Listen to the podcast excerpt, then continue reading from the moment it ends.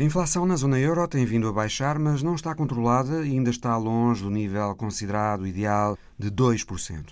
E por isso, e apesar de todas as críticas, o Banco Central Europeu vai continuar a subir as taxas de juro. A presidenta do BCE veio a Sintra dizer isso mesmo e disse mais, disse que se se continuar a aumentar salários e se continuar a haver ajudas dos Estados, sem haver aumentos de produtividade, a política de juros do BCE terá de continuar a ser dura por tempo indeterminado até que a inflação esteja, em definitivo, domada. Vamos ter a análise por eh, Pedro Brinca, economista, professor da nova SBE. Nesta visão global, também os grupos privados russos que combatem na Ucrânia, para além do Wagner, são à volta de 40. E o reforço da presença da NATO no flanco leste, às portas da Rússia. Bem-vindos.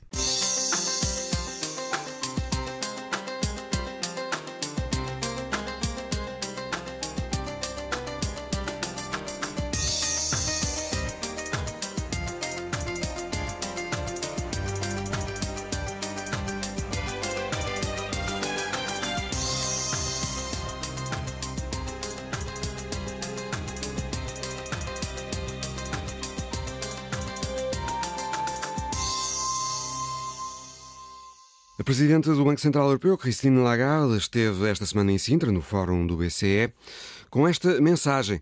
É preciso parar de aumentar salários e acabar com as ajudas dos governos, porque isso leva a um aumento generalizado dos preços e assim é mais difícil ter mão na inflação que está persistente e por isso o BCE vê-se obrigado a subir ainda mais os juros. De resto, Lagarde anunciou em Sintra que já em julho os juros voltam a aumentar. Esta posição de Lagarde é controversa, ninguém gosta de ouvir falar em não aumentar salários, reduzir as ajudas do Estado ou subir juros, que significa pagar mais pelas casas. Mas Pedro Brinca, economista, professor na Nova School of Business and Economics, boa tarde. Boa tarde. Lagarde está certa ou não nas ideias que tem para o controle da inflação e para a estabilização macroeconómica? Bem, em primeiro lugar, dizer que eh, Christine Lagarde não pode dizer outra coisa. No dia em que famílias, empresas ou governos duvidarem da vontade inabalável do Banco Central Europeu e do seu compromisso uh, incondicional em uh, voltar a trazer a inflação para o objetivo, será o dia em que acreditam que o BCE não o conseguirá fazer, será o dia em que as suas revisões sobre a inflação serão, serão feitas em alta, ou seja, esperarão que a inflação seja mais alta que aquilo que é o objetivo do BCE, 2%, que é os tais 2% no médio prazo, e passarão a rever uh, as suas negociações salariais, as suas negociações de tabelas de preços em alta. E isso, por si só, criará inflação e lançará a, tal, a economia na tal espiral inflacionista que está sempre aí a assinar, que a própria Christine Lagarde diz que ainda não está em prática, não estamos num cenário desses, mas que quanto mais duradoura for esta inflação, maior é o perigo que de facto entremos nesta espiral de eu acho que a inflação vai ser mais alta, então vou subir os preços e porque subo os preços a inflação sai mais alta. E essa espiral inflacionista, ela é perigosa para todos? É perigosa porque é Por muito mais difícil de quebrar voltaremos ao cenário que havia nos anos 70, em que o ajustamento da, chamada estagflação, que depois apenas Paul Volcker, que foi o, o novo governador do Banco da Reserva Federal norte-americana, conseguiu domar com um custo e com um sacrifício muito maior que aquele que eventualmente teríamos que fazer neste momento, enquanto as expectativas da inflação estão ancoradas, estão ligadas aos tais 2% a médio prazo que o Banco Central Europeu tem como objetivo. Mas não estamos aí ainda. Não, não estamos, estamos numa nas palavras espiral inflacionista. Lagarde, nas palavras de Christine Lagarde, não estamos aí. E os dados que existem sobre expectativas de inflação mostram que a generalidade dos agentes acredita que dentro de dois anos no máximo a inflação estará nos 2%. Qual é a situação uh, hoje da inflação na zona euro, exatamente? A inflação na zona euro tem estado a descer de forma continuada desde outubro do ano passado. A inflação geral estava em outubro do ano passado estava em 10,6%, hoje está em 6,1%. Isto é a inflação total. Inflação que não inclui uh, bens alimentares e bens energéticos ou energia. Da chamada inflação core. Exatamente, underlying inflation, é o termo em inglês. Que é aquela, presuma, que convém dar especial atenção, não é? Sim, porque os preços da energia e os preços da alimentação são extremamente voláteis e variam muito por razões que não têm a ver com o sobreaquecimento da economia. Nós tivemos uma seca muito grande, por exemplo, no outono passado, no verão passado, e isto afetou os preços da alimentação. Não é algo que se consiga combater subindo taxas de juros, não é? Pronto, por isso o que interessa é focar principalmente na Core. E a Core. Também uh, tem tido uma trajetória de. Começou a descer mais tarde. Apenas começou a descer em abril. Só temos dois meses ainda de descida da inflação core. Ela foi 5,7 em março, 5,6 em abril, 5,3 em maio. Neste sentido, o BCE vive uma altura de um certo perigo político e de uma grande pressão institucional. Vamos lá ver, nós tivemos inflação, inflações elevadas no Ocidente na década de 70, década de 80, e uma das chaves para conseguir vencer essa inflação foi a independência dos bancos centrais relativamente ao poder político. É óbvio que inflação, o combate à inflação não é popular. É óbvio que o poder político mete muita pressão sobre o combate à inflação. Mas também é por causa disso que o consenso foi criar instituições que se encarregam da luta contra a inflação que não estão diretamente subordinadas ao poder político. E, de facto, o facto de termos uma, uma entidade independente, aliada do poder político, que lidera o combate à inflação, terá sido até apontada como a grande vitória, ou o grande, o grande pilar sobre o qual foi construída a vitória sobre a inflação da década de 80. Mas o que parece que tem estado a acontecer é os bancos centrais, o Banco Central Europeu e os bancos centrais, no geral, a puxar para um lado, com a política monetária para tentar o controle da inflação e os governos a puxar para o outro. Porque é a política orçamental. Porque é que há inflação? Há inflação porque a capacidade de pessoas, empresas e governos de comprar bens e serviços é superior à capacidade da economia de os produzir. Há mais procura do que oferta. E como tal, os preços sobem. Isto é porque a inflação não há maneira mais fácil de, de pôr isto. A e receita... há mais procura porque aumentam salários, já, porque há ajudas iremos, do Estado. Já iremos a essa parte. A receita do BCE é eh, aumentar as taxas de juro e não sejamos ingênuos com um objetivo: retirar poder de compra a empresas, famílias e governos. Por muito impopular que isso seja. E precisamente por ser tipicamente muito impopular é que estas políticas estão numa entidade independente do poder político, que é o BCE aos bancos centrais, na generalidade, porque existem mais bancos centrais para além da Europa, não é? E nesse sentido é isso que o Banco Central tem estado a fazer, não só através das taxas de juros, tem outros instrumentos, depois podemos falar deles para a frente, mas tem estado a fazer isso. Agora, o que é que é importante? O que é importante é perceber que não há combate à inflação que justifique uma família passar fome, uma, uma família não ter um teto uh, para se abrigar, uma família passar por casos graves de privação social e material. E obviamente que essas famílias têm que ser protegidas. Por isso a receita aqui é clara e está nos livros. Sobem-se as taxas de juro, para tentar arrefecer a economia, tirar poder de compra às pessoas, para diminuir pressão sobre preços, mas, obviamente, que há um limiar de. Todos passamos por esta dor, mas há um limiar de dor que não é aceitável no século XXI e que nós, enquanto sociedades ocidentais desenvolvidas, rejeitamos. E, são essas, e é para isso que existem os orçamentos de Estado e as ajudas fiscais, orçamentais, para ajudar estas pessoas. Para acudir às situações Agora, mais uh, exigentes, mais delicadas. Não se deve fazer é distribuir liquidez de forma indiscriminada. Meter cheques no correio, como fez o governo, para 90% da população. Baixar o IVA sobre os bens alimentares, que é uma medida altamente regressiva, que beneficia mais quem mais gasta e ajuda menos quem mais precisa. Este é que é o grande, é o grande problema neste momento para o BCE, é que muitos dos governos têm uma forte pressão política para darem algum apoio orçamental. O apoio orçamental aos mais necessitados vai contra os objetivos da inflação, mas politicamente, obviamente, temos que o fazer. É um imperativo moral da sociedade ajudar as pessoas que estão em sérias privações materiais e sociais mas não todos de forma indiscriminada, porque isso é pagar um fogo com gasolina. Não se combate uma crise da inflação dando mais poder de compra a toda a gente. Isso é precisamente a parte do problema. Por isso, no longo prazo, obviamente, temos que ter um conjunto de medidas que ajudem a economia a produzir mais, para que de facto reequilibre esta oferta e esta procura, mas no curto prazo é muito difícil fazer isso. No curto prazo, a única coisa que podemos fazer é retirar poder de compra, em média, a pessoas, empresas e Estado. E é isso que o BCE é tentado a fazer. E, obviamente, que todos os esforços de distribuição de liquidez indiscriminada por parte dos governos, como dizias e bem, vai combater esse esforço, tornar a inflação mais persistente e, porventura, termos taxas de juros mais elevadas durante mais tempo. A Primeira-Ministra de Itália, Giorgia Meloni, disse no Parlamento Europeu que a abordagem do BCE à inflação é simplista e não parece o caminho certo. E, de facto, eh, Pedro Brinca, Itália é muito afetada pela subida das taxas de juros porque emperra o crescimento económico e torna mais difícil pagar a dívida italiana, que é enorme 140% do PIB. O BCE poderia eventualmente atuar de outra forma, menos uh, simplista, como diz Melanie? Os instrumentos que o BCE tem à sua disposição têm todos o mesmo objetivo. Por isso, independentemente do BCE tentar retirar liquidez à economia através, ou, ou poder comprar a economia através do aumento das taxas de juros, ou uh, retirar dinheiro da economia vendendo títulos da sua carteira, não é? Ou seja, títulos que comprou, de obrigações de empresas e outras coisas, e que mete no mercado e depois vão lá e compram. Uhum. Mas eh, eh, esses títulos têm um rendimento e a maneira de os tornar atrativos para os comprar é que esse rendimento seja elevado. E depois o que acontece é que as taxas naturalmente sobem também. Por isso, eh, o BCE não tem muito para onde ir. Isto é aquilo que eles podem fazer, é subir as taxas de juros para realmente arrefecer a economia.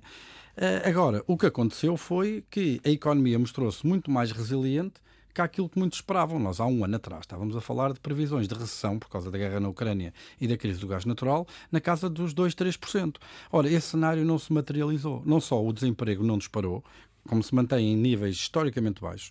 A economia, apesar de ter uma recessão técnica, mas é uma questão meramente exatamente técnica, porque o crescimento negativo em dois trimestres consecutivos foi de menos 0,1 ou coisa uhum. ou 0,01 ou coisa que o valha. Caso da Alemanha, que entrou tecnicamente em recessão com dois trimestres seguidos Mas muito ligeiro, quer dizer, a, a descer, aquilo, a perder. Aquilo quase está dentro do erro estatístico, não é? Mas o, agora já vai. A perspectiva é para que uh, volte outra vez a crescer. Pronto. E nesse sentido, é difícil ter sol na eira e chuva no naval, não é? Por um lado, é verdade que as economias mostraram uma resiliência muito mais, muito mais forte que aquilo que estávamos à espera. Obviamente que isto também atrasa uh, o processo de, de, de, reconvergência dos preços, porque a quebra do poder de compra não foi assim tão elevada. É a questão dos salários. Isso tem, tem levado muita, muita celeuma. E é importante lembrar uma coisa que a própria Cristina Lagarde também lembrou. A natureza da inflação está a mudar. O ano passado, em 2022, nós tivemos inflação muito elevada, muito levada por uma, um conjunto de choques simultâneos, aumento de preço de energia, a questão da Ucrânia, disrupções das cadeias de abastecimento, etc., e que lançaram a economia numa trajetória de inflação muito acentuada.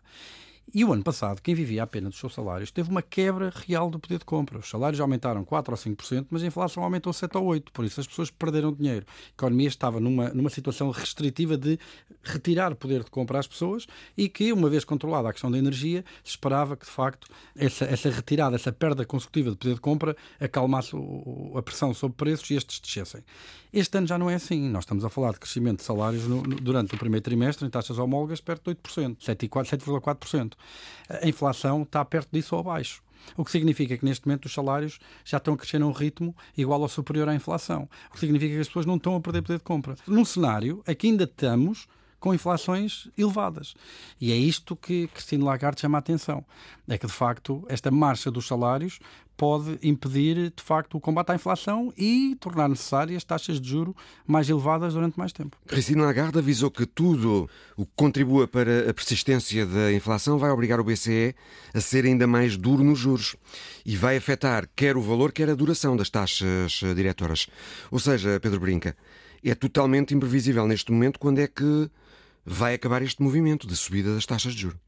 Sim, o cenário central em janeiro é que elas acabariam agora em junho, não é? E, foi, e esse cenário central ainda se manteve com cada vez menor probabilidade à medida que o tempo foi evoluindo. Terá sido talvez nos últimos dois meses que dois, três meses, quando começaram a sair os números do crescimento dos salários, dos custos unitários do trabalho, dos crescimentos da produtividade, se começou a ter a noção que provavelmente a inflação não iria descer tão rápido como aquilo que nós desejaríamos e que subidas mais acentuadas da taxa de juro teriam que ser adotadas. Mas uma coisa é certa, e a própria Cristina Lagarde reconhece isso, a incerteza é enorme. E a incerteza é enorme em dois níveis. Em primeiro, incerteza sobre a persistência da inflação. Por exemplo, na questão dos produtos manufaturados, a inflação caiu a pique. Se olharmos para os índices de produção, o PPI, o Price Production Index, ele desceu 42% no último ano. Nós não estamos a falar de inflação a abrandar, estamos a falar de deflação. Até o preço na origem do produtor. Exatamente. Uhum. Baixaram 42% de taxa homóloga. Foi o número que ela citou no, no, no, no relatório, se não estou em erro. Por isso, aí é mais rápido, nos serviços o mecanismo, o, o, o, a persistência tipicamente é mais lenta e os serviços têm tido uma, uma inflação mais elevada.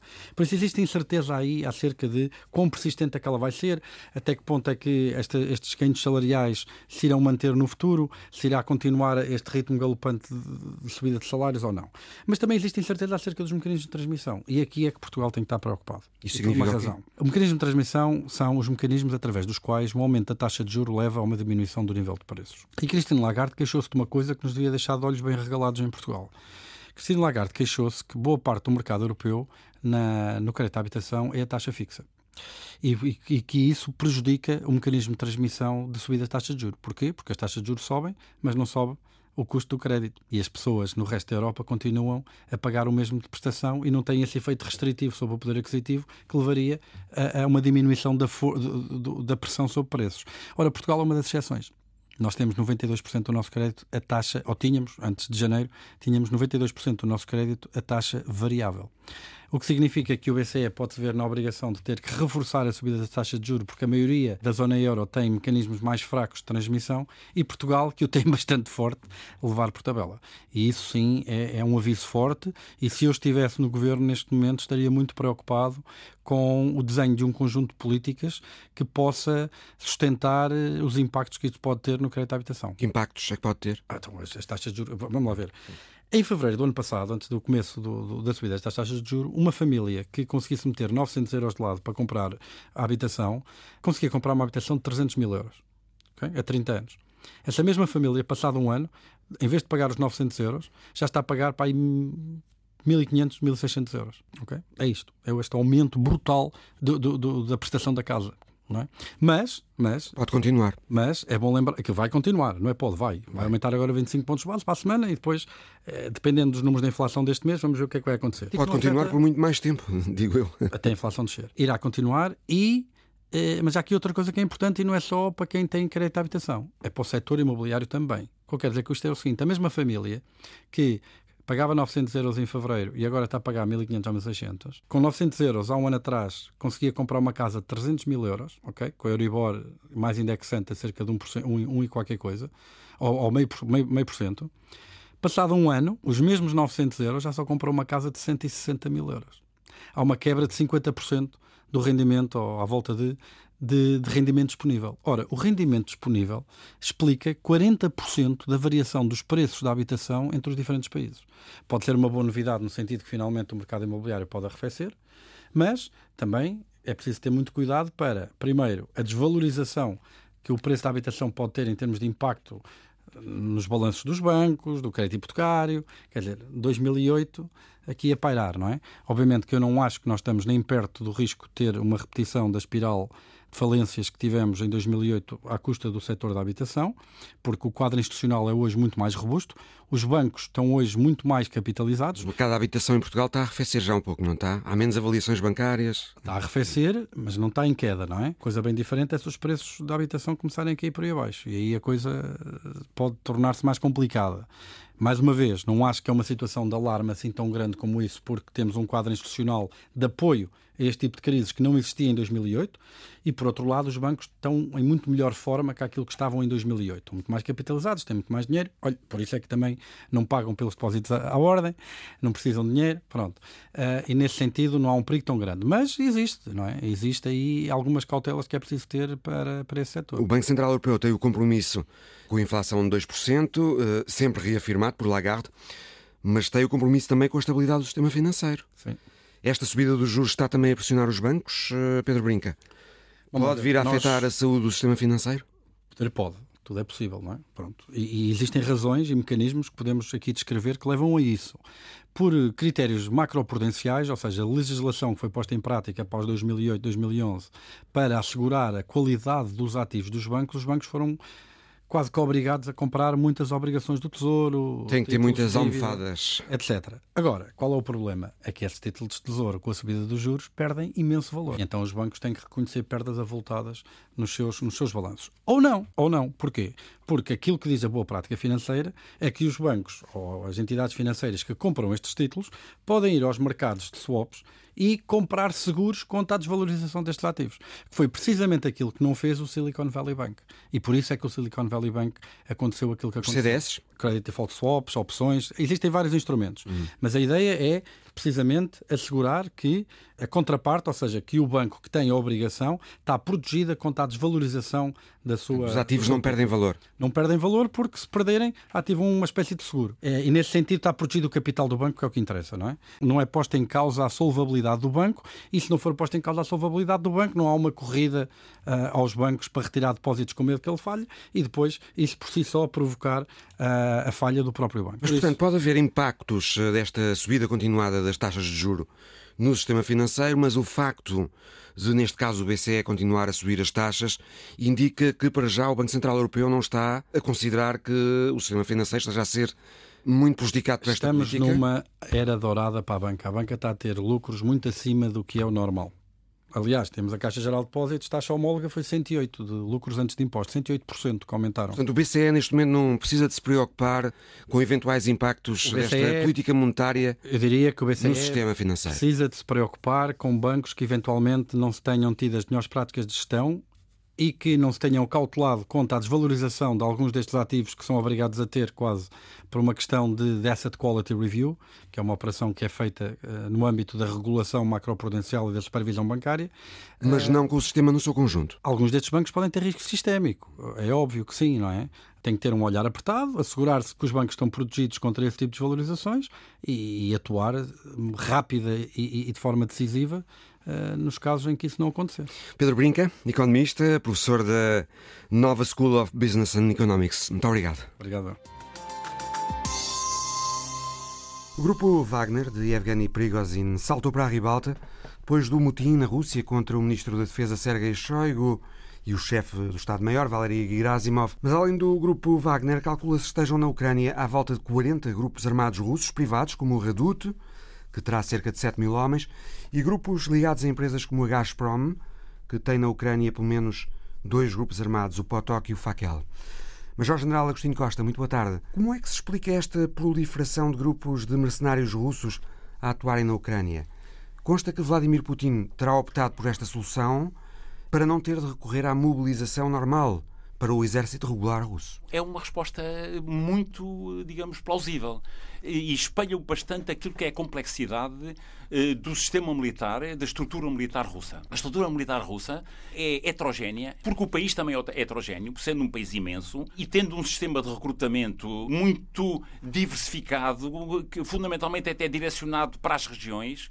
Em boa verdade, cada região eh, é responsável pelo recrutamento e por participar nesta operação com um determinado número de, de militares, de unidades. E eh, há aqui, um, como dizíamos, uma pluralidade grande de, de forças e estas forças, na prática, são, não direi empresas de segurança, mas são, eh, são estruturas eh, semi-oficiais, semi-privadas, porque, por exemplo, a Gazprom é do Estado russo, não é? Há sempre um chapéu, um chapéu institucional eh, por cima. Estas forças da Gazprom foram constituídas com o objetivo de fazer a segurança de refinarias, refinarias ou outras também. instalações da Gazprom, Gás, sendo que oleodutos, exatamente, perfeitamente, sendo perfeitamente. que entretanto as pessoas que são contratadas para essas empresas são dirigidas depois para a Ucrânia, através de novos contratos isso para mesmo, mesmo. irem para a Ucrânia. Há um aliciente muito grande, que é a questão monetária. A questão são bem remunerados. A remuneração. Sabemos que, grosso modo, um Wagner ganha na casa dos 3 mil euros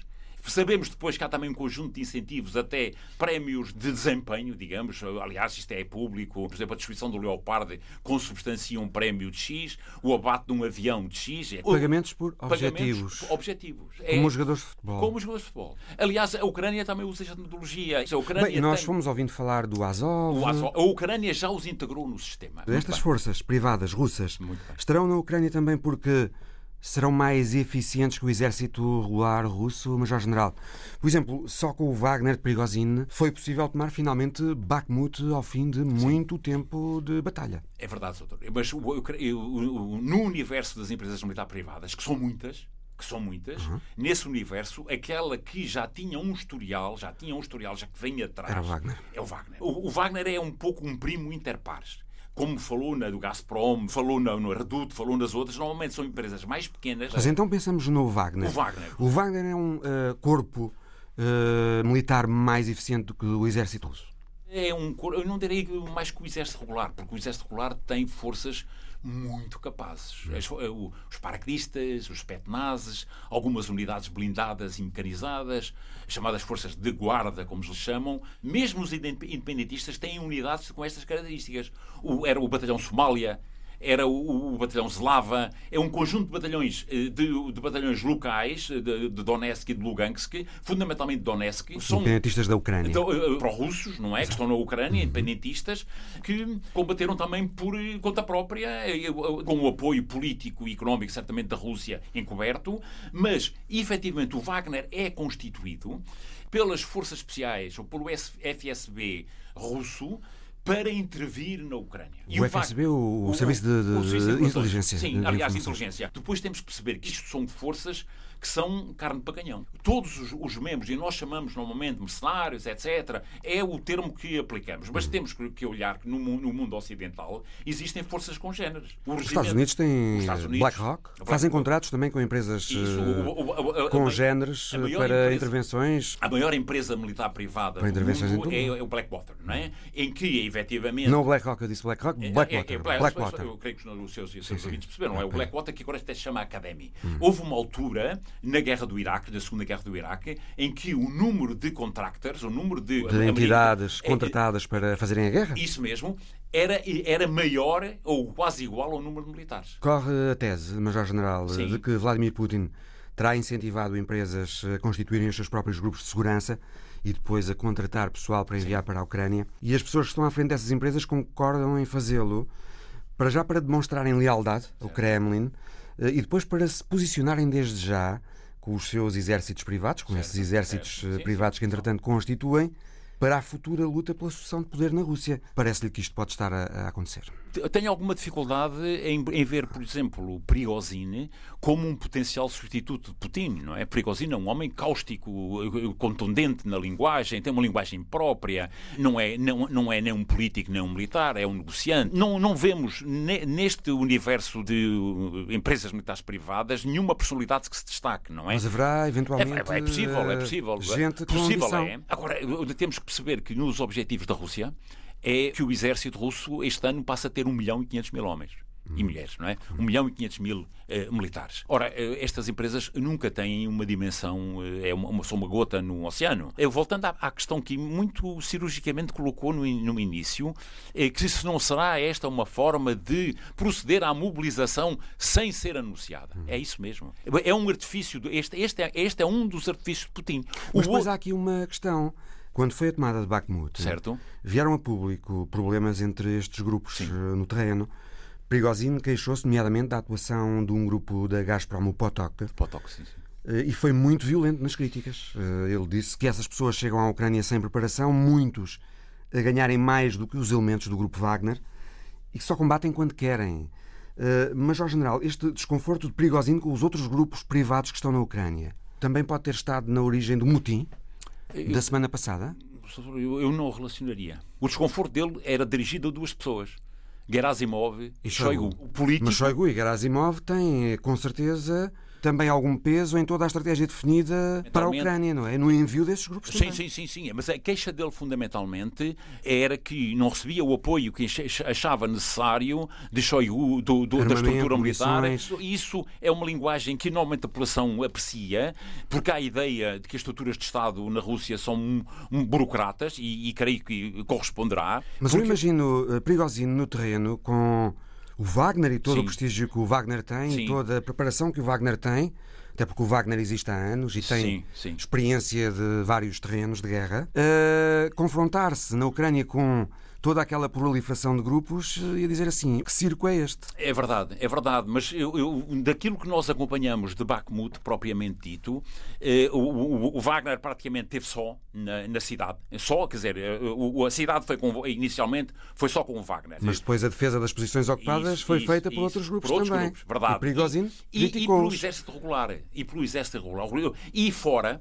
No, na periferia, quem garantiu o isolamento de Bakhmut foram paraquedistas foram unidades especiais. E as unidades especiais é que garantiram que Prigozhin podia fazer a limpeza em termos militares, entenda-se, portanto, fazer a conquista da cidade mais ou menos tranquilo, sem que lhe aparecessem carros de combate ucranianos pelos flancos. Foram essas unidades especiais, essas unidades do exército. Agora, a, a, presença de outras unidades na região, nomeadamente de outras forças, de outras forças, é, é provável, é provável. Não tivemos reportes na altura. Agora, Prigozhin usou muito, fez muita contra-informação. Prigozhin foi muito, é um mestre da decepção. O que pode ter sido a causa direta do motim do Wagner foi Sim. a recusa de Prigozhin de assinar um contrato Sim. com o Ministério da Defesa para as operações na Ucrânia.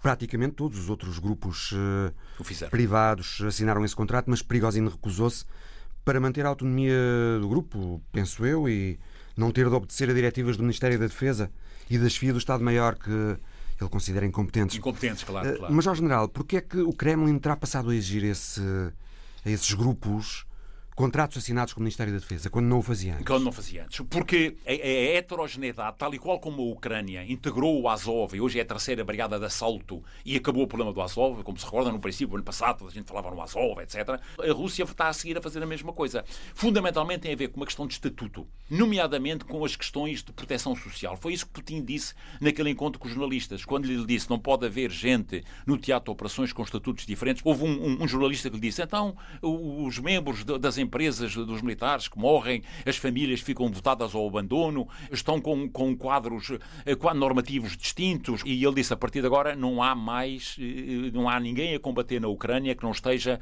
com as mesmas proteções sociais, o mesmo nível de proteção social. O problema, creio que foi visível logo a seguir à queda de Bakhmut. Quando o Wagner tomou o Bakhmut, pôs logo a questão das condecorações. Porque o Wagner tem uma condecoração própria. Isto, isto parece ridículo, não é? Para o comum dos mortais, normalmente, para nós achamos isto é uma patetice. Mas para os militares é importante. Porque o, então nós conquistamos Bakhmut, uma vitória estratégica enorme, e agora levamos aqui uma condecoração que não, que, de uma empresa privada. E veio logo o Estado-Maior a dizer: não, não, vão ser atribuídas condecorações nacionais, passam a ser heróis da Rússia, não sei o quê, tal e qual como o exército regular. E isso foi, foi talvez o tipping point, permita-me o inglesismo. Vladimir Putin não terá querido também, com esses contratos, ter mais mão no grupo Wagner, por medo de deixar Evgeny Prigozhin com demasiada rédea, digamos assim, na Ucrânia? Porque eh, Prigozhin eh, angariou muito prestígio pessoal entre a população russa eh, pela atuação do Wagner na Ucrânia. Estaria Prigozhin a acumular demasiado poder político e isso não terá agradado a Vladimir Putin? É uma possibilidade. É uma sem dúvida, não, não podemos descartar, porque em última instância Prigozhin é aquele homem estranho, mas por trás de Prigozhin está um homem com a experiência que tem, com as, as, conexes, as conexes que tem. O que é uma verdade é que Putin resolveu uma data de problemas com esta questão. Portanto, normaliza, vai integrar tudo o que é eh, forças militares privadas que poderão continuar na sua estrutura privada, mas com os mesmos estatutos, com as mesmas garantias sociais para eles e para as famílias. Portanto, não deixa de haver aquela nebulosa. Aquela nebulosa. Ele resolveu o problema do Wagner ao colocá-lo eh, na Bielorrússia. Eles já estavam fora de, de, de, operações, estavam em zona de reunião, em, em digamos, em, em processo de, de refreshment garantiu a fidelidade das Forças Armadas, porque não houve, ninguém se colocou ao lado do Wagner, pelo menos que, que haja informação, viu ao nível internacional eh, quem é que lhe telefonou e permite-lhe, em certa medida, agora, ou fazer uma purga, se assim o entender, poderá ser visível ou não, e ao mesmo tempo mobilizar para a Bielorrússia colocar uma pedra de xadrez, o Wagner na Bielorrússia, é uma pedra, faz um cheque à Polónia e à própria NATO. Portanto, foi um jogo que, conjugado com a colocação de armas nucleares na Bielorrússia, pode, não digo muda as regras do jogo, mas eh, eh, garante aqui um, digamos, um jogo de equilíbrios e uma preocupação que já veio, tanto o presidente eh, polaco Duda como o, o Nauseda, o presidente da, Lituânia, manifestar a, a sua incomodidade porque vai ter 25 mil Wagners e eventualmente mais. Porque importa também dizer, o Wagner, vimos no, no dia do levantamento, começaram a retirar os cartazes das cidades de São Petersburgo, etc. Passados dois dias voltaram a colocá-las e o Wagner continua a recrutar na, na Rússia continua a recrutar, o que quer dizer que, como máquina, não vai ser dissolvida. Major General Agostinho Costa, muito obrigado. Eu é que lhe agradeço, verdadeiramente um gosto. As informações sobre a ida do chefe do grupo Wagner, Evgeny Prigozhin, para o exílio na Bielorrússia, depois da abortada marcha do Wagner para Moscou, suscitou de imediato uma reação das autoridades da Lituânia, que faz fronteira com a Bielorrússia, sobre a necessidade de reforçar a presença da NATO para dar mais garantias de segurança aos lituanos. Entretanto, o secretário-geral da Aliança Atlântica, Jens Stoltenberg, esteve na Lituânia e deu essas garantias. Prometeu que a Lituânia verá a presença da NATO no país reforçada. Stoltenberg foi à Lituânia com o ministro alemão da Defesa, Boris Pistorius, que prometeu enviar para o território lituano 4 mil soldados alemães para ali ficarem de forma permanente. Boa tarde, Bernardo Pires de Lima.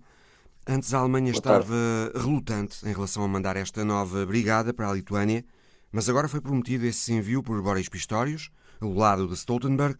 A NATO está neste momento muito determinada em reforçar o flanco leste, Bernardo, em pôr mais soldados e mais armas junto às fronteiras com a Rússia? Esse esse percurso da NATO é anterior à guerra. Ele vem sobretudo ali de, do choque com a invasão da Crimeia, portanto estamos a falar já há quase uma década, e há uma certa reorganização até ideológica no sentido em que toda aquela aquele debate que existiu muito a seguir à Guerra Fria sobre se a NATO devia ter uma presença global, um conjunto de alianças, eventualmente até abertura de delegações uh, noutras regiões que não a Europa, e portanto a sua geografia de natureza, estou a falar, por exemplo, do Pacífico, ficaram uh, mais ou menos ultrapassadas. Porque, de facto, na última década o flanco leste impôs, isso é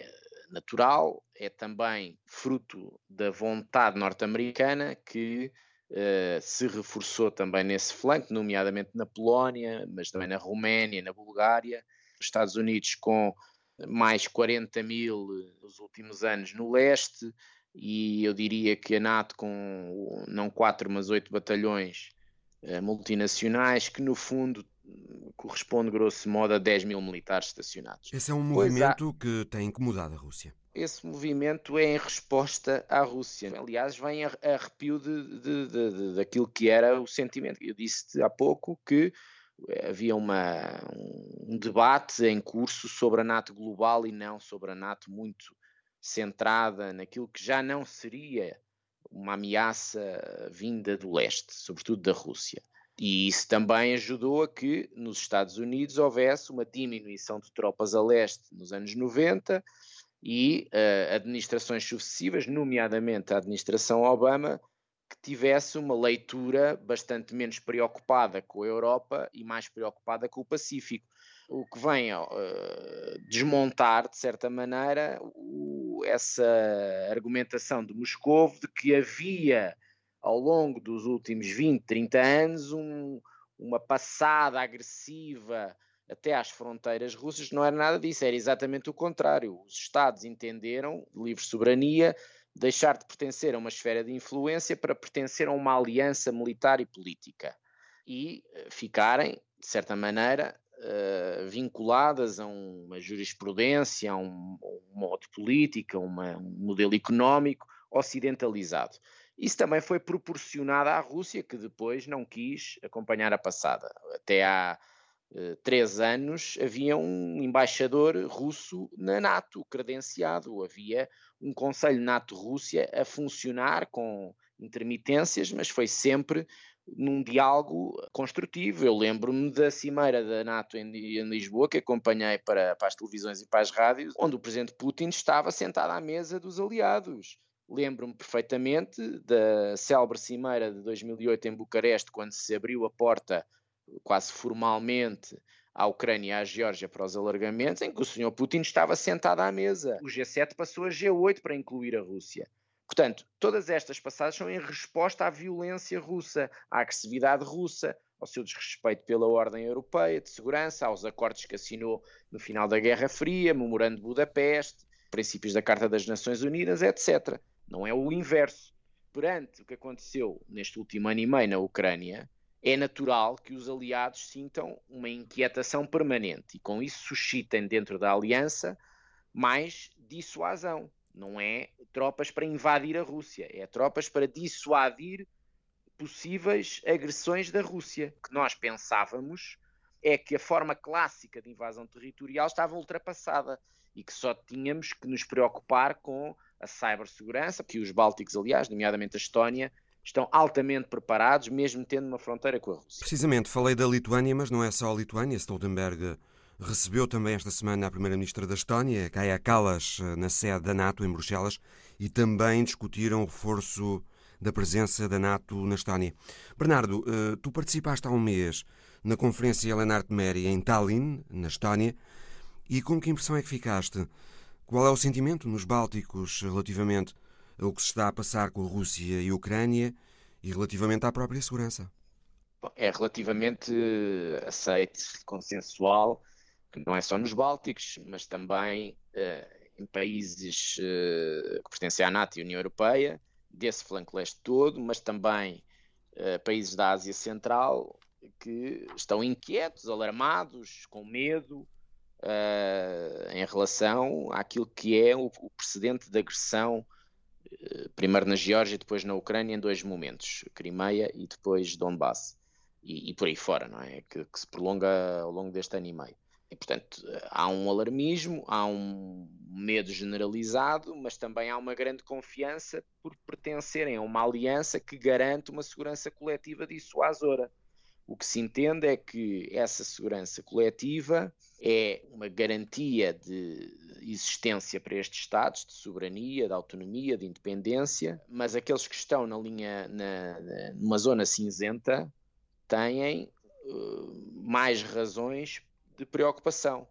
E isto foi muito claro, por exemplo, uh, no caso dos países que estão em processo de alargamento, neste momento a Suécia, a Finlândia com as garantias já formalizadas, mas no caso da Ucrânia ou no caso da Geórgia, o grande mote que, que eu ouvi na, em Tallinn foi uh, uma zona cinzenta é uma luz verde à agressão. A Ucrânia, e isso Bernardo. É ficou provado desde Bucareste em 2008 na Cimeira da NATO, por pressão de muitos países de leste e também uh, na altura do presidente Bush, entendeu-se abrir de tal maneira, do ponto de vista da linguagem, as portas à Ucrânia e à, à Geórgia sem nenhum calendário, sem nenhum tipo de uh, roteiro muito definido, e portanto ficou ali, como se vê há 15 anos, uma zona cinzenta de não avança, mas também não recua. E o que aconteceu a partir dessa cimeira, recordo que foi em abril de 2008, foi em agosto a Geórgia é invadida pela Rússia, em 2014 a Crimeia é anexada. Portanto, uma zona cinzenta de alargamento naquilo que é considerado uh, um direito histórico divino uh, da Rússia sobre territórios soberanos alheios é uma, um ato de permissão a que a Rússia uh, queira tornar essa, esse processo de adesões reversível. Em Vilnius Seria... vai haver a Cimeira da NATO, dia 11 de julho. A Primeira-Ministra da Estónia, Kaja Kallas, tem dito que é preciso que essas eh, zonas cinzentas deixem de existir. A Ucrânia é uma dessas zonas cinzentas e a Ucrânia tem reiterado que espera que dessa cimeira de Vilnius saia um convite formal à Ucrânia para um processo expedito de adesão à NATO. Mas a verdade é que há diferentes visões na NATO sobre a integração da Ucrânia. Achas que é razoável esperar que saia da cimeira de Vilnius esse convite à Ucrânia? O convite está feito há 15 anos. A questão é essa. O convite foi feito à, Ucrânia e à Geórgia. E a partir do momento em que não se dá passos concretos nesse calendário, e se com essa zona cinzenta uh, acaba por se permitir que a Rússia, uh, através de, de, uma invasão, uh, procure tornar menos consensual esse processo de alargamento na NATO, é evidente que há divisões. O leste acha que uh, o convite formal com o roteiro acoplado e com o anúncio de investimentos que sejam garantias de que há uma modernização, como já há, quer dizer, as Forças Armadas Ucranianas estão hoje em dia padronizadas pela NATO, seja pelo treino, seja pelo material, tal como a Finlândia ou a Suécia, mesmo tendo um estatuto de neutralidade, participavam há muitos anos em uh, exercícios conjuntos com a NATO, tinham um serviço militar obrigatório, uh, tinham material comprado de acordo com os padrões da NATO. Portanto, por isso é que o processo foi relativamente simples. Da Suécia é uma questão ainda em aberto, vai haver uma, uma reunião com a Turquia no dia 6 para tentar desbloquear ainda aquilo que está uh, a inquinar a formalização da entrada da Suécia e esse será certamente um dos temas da Cimeira. Mas em relação ao alargamento da Ucrânia, eu acho que o que há condições neste momento entre os aliados é para tentar definir uh, um nexo de causalidade entre vitória na guerra, de acordo com os termos ucranianos, e um roteiro palpável de adesão. Kiev uh, quer um relançamento uh, em Vilnius do processo de adesão. Achas que é razoável Esperar que, que, o é processo é seja relançado em Vilnius? O processo será relançado, mas não será assertivamente fechado, no sentido em que os termos em que vai ser colocado provavelmente não dirão o dia e a hora, o ano em que vai entrar, quer dizer, prevê mais passos concretos para a adesão do que aqueles que foram negociados há 15 anos. E isso, num clima de guerra, talvez seja aquilo que é possível fazer. É evidente que há Estados aliados que querem dar um sinal qualquer de garantia em que se substitua uh, o vínculo ao Tratado de Washington e, portanto, ao chapéu do artigo 5 com um, um tipo de garantia uh, da aliança em relação à Ucrânia. Mas isso não pode acontecer no sentido em que há um ano e meio que nós percebemos que a NATO e todas as suas estruturas e o seu consenso, a NATO só decide por unanimidade, não quer comprar uma guerra direta com a Rússia. E, portanto, eh, substituir o vínculo do artigo 5 por um outro vínculo de salvaguarda muito expressa numa declaração em relação à Ucrânia significaria que qualquer ataque diário da Rússia significaria um ataque à NATO e obrigaria os aliados a ir para o terreno de, de guerra. Isso não está em causa, quer dizer, ninguém quer isso. Portanto, é preciso encontrar aqui uma habilidade narrativa para tornar mais uh, entendível, mais calendarizável, politicamente mais vinculativo aquilo que não foi feito há 15 anos e que deixou tudo numa zona cinzenta. Análise por Bernardo Pires de Lima. Acreditava-se que 2022 ia ser um ano de viragem e que ia haver uma reflorestação em larga escala no mundo. Ouviram-se muitas declarações políticas nesse sentido, mas afinal, um estudo do Instituto dos Recursos Mundiais e da Universidade de Maryland mostra Rita Fernandes que o que aconteceu foi que a desflorestação acelerou ainda mais em 2022. O planeta perde a cada minuto o equivalente a 11 campos de futebol de floresta, árvores cortadas e, na maioria, substituídas por plantações que crescem de forma mais rápida, o chamado corte raso da indústria da madeira. A destruição produz um volume de dióxido de carbono equivalente a um ano de emissões poluentes de toda a Índia. Isto só para ter uma ideia da dimensão, porque é o Brasil o país que mais floresta perde, mais 15% de 2021 para o ano passado, grande parte na Amazônia. Muita gente aqui vem de fora e entrando aqui desmata todo o castanha, o mato todo. Essa terra é nossa. Os estudos mais recentes do Instituto de Recursos Mundiais, num trabalho em colaboração com a Universidade de Maryland, nos Estados Unidos, mostram florestas mais despidas do que nunca. Um cenário particularmente preocupante quando, o ano passado, era visto por vários cientistas como um ponto de viragem. Laura Mantecon, investigadora do Serviço Norte-Americano de Florestas, tinha esperança na promessa que saiu da COP26 em Glasgow 2021. Quase 150 países comprometeram-se a acabar com a desflorestação até 2030. We have to stop the devastating loss of our forests. Up to 9 billion dollars to conserve and restore our forests and mobilize billions more from our partners. Em cima da mesa, milhares de milhões de euros para restaurar terrenos, combater incêndios florestais ou ajudar comunidades indígenas, mas é a estas comunidades que os fundos não têm chegado, dizem os investigadores.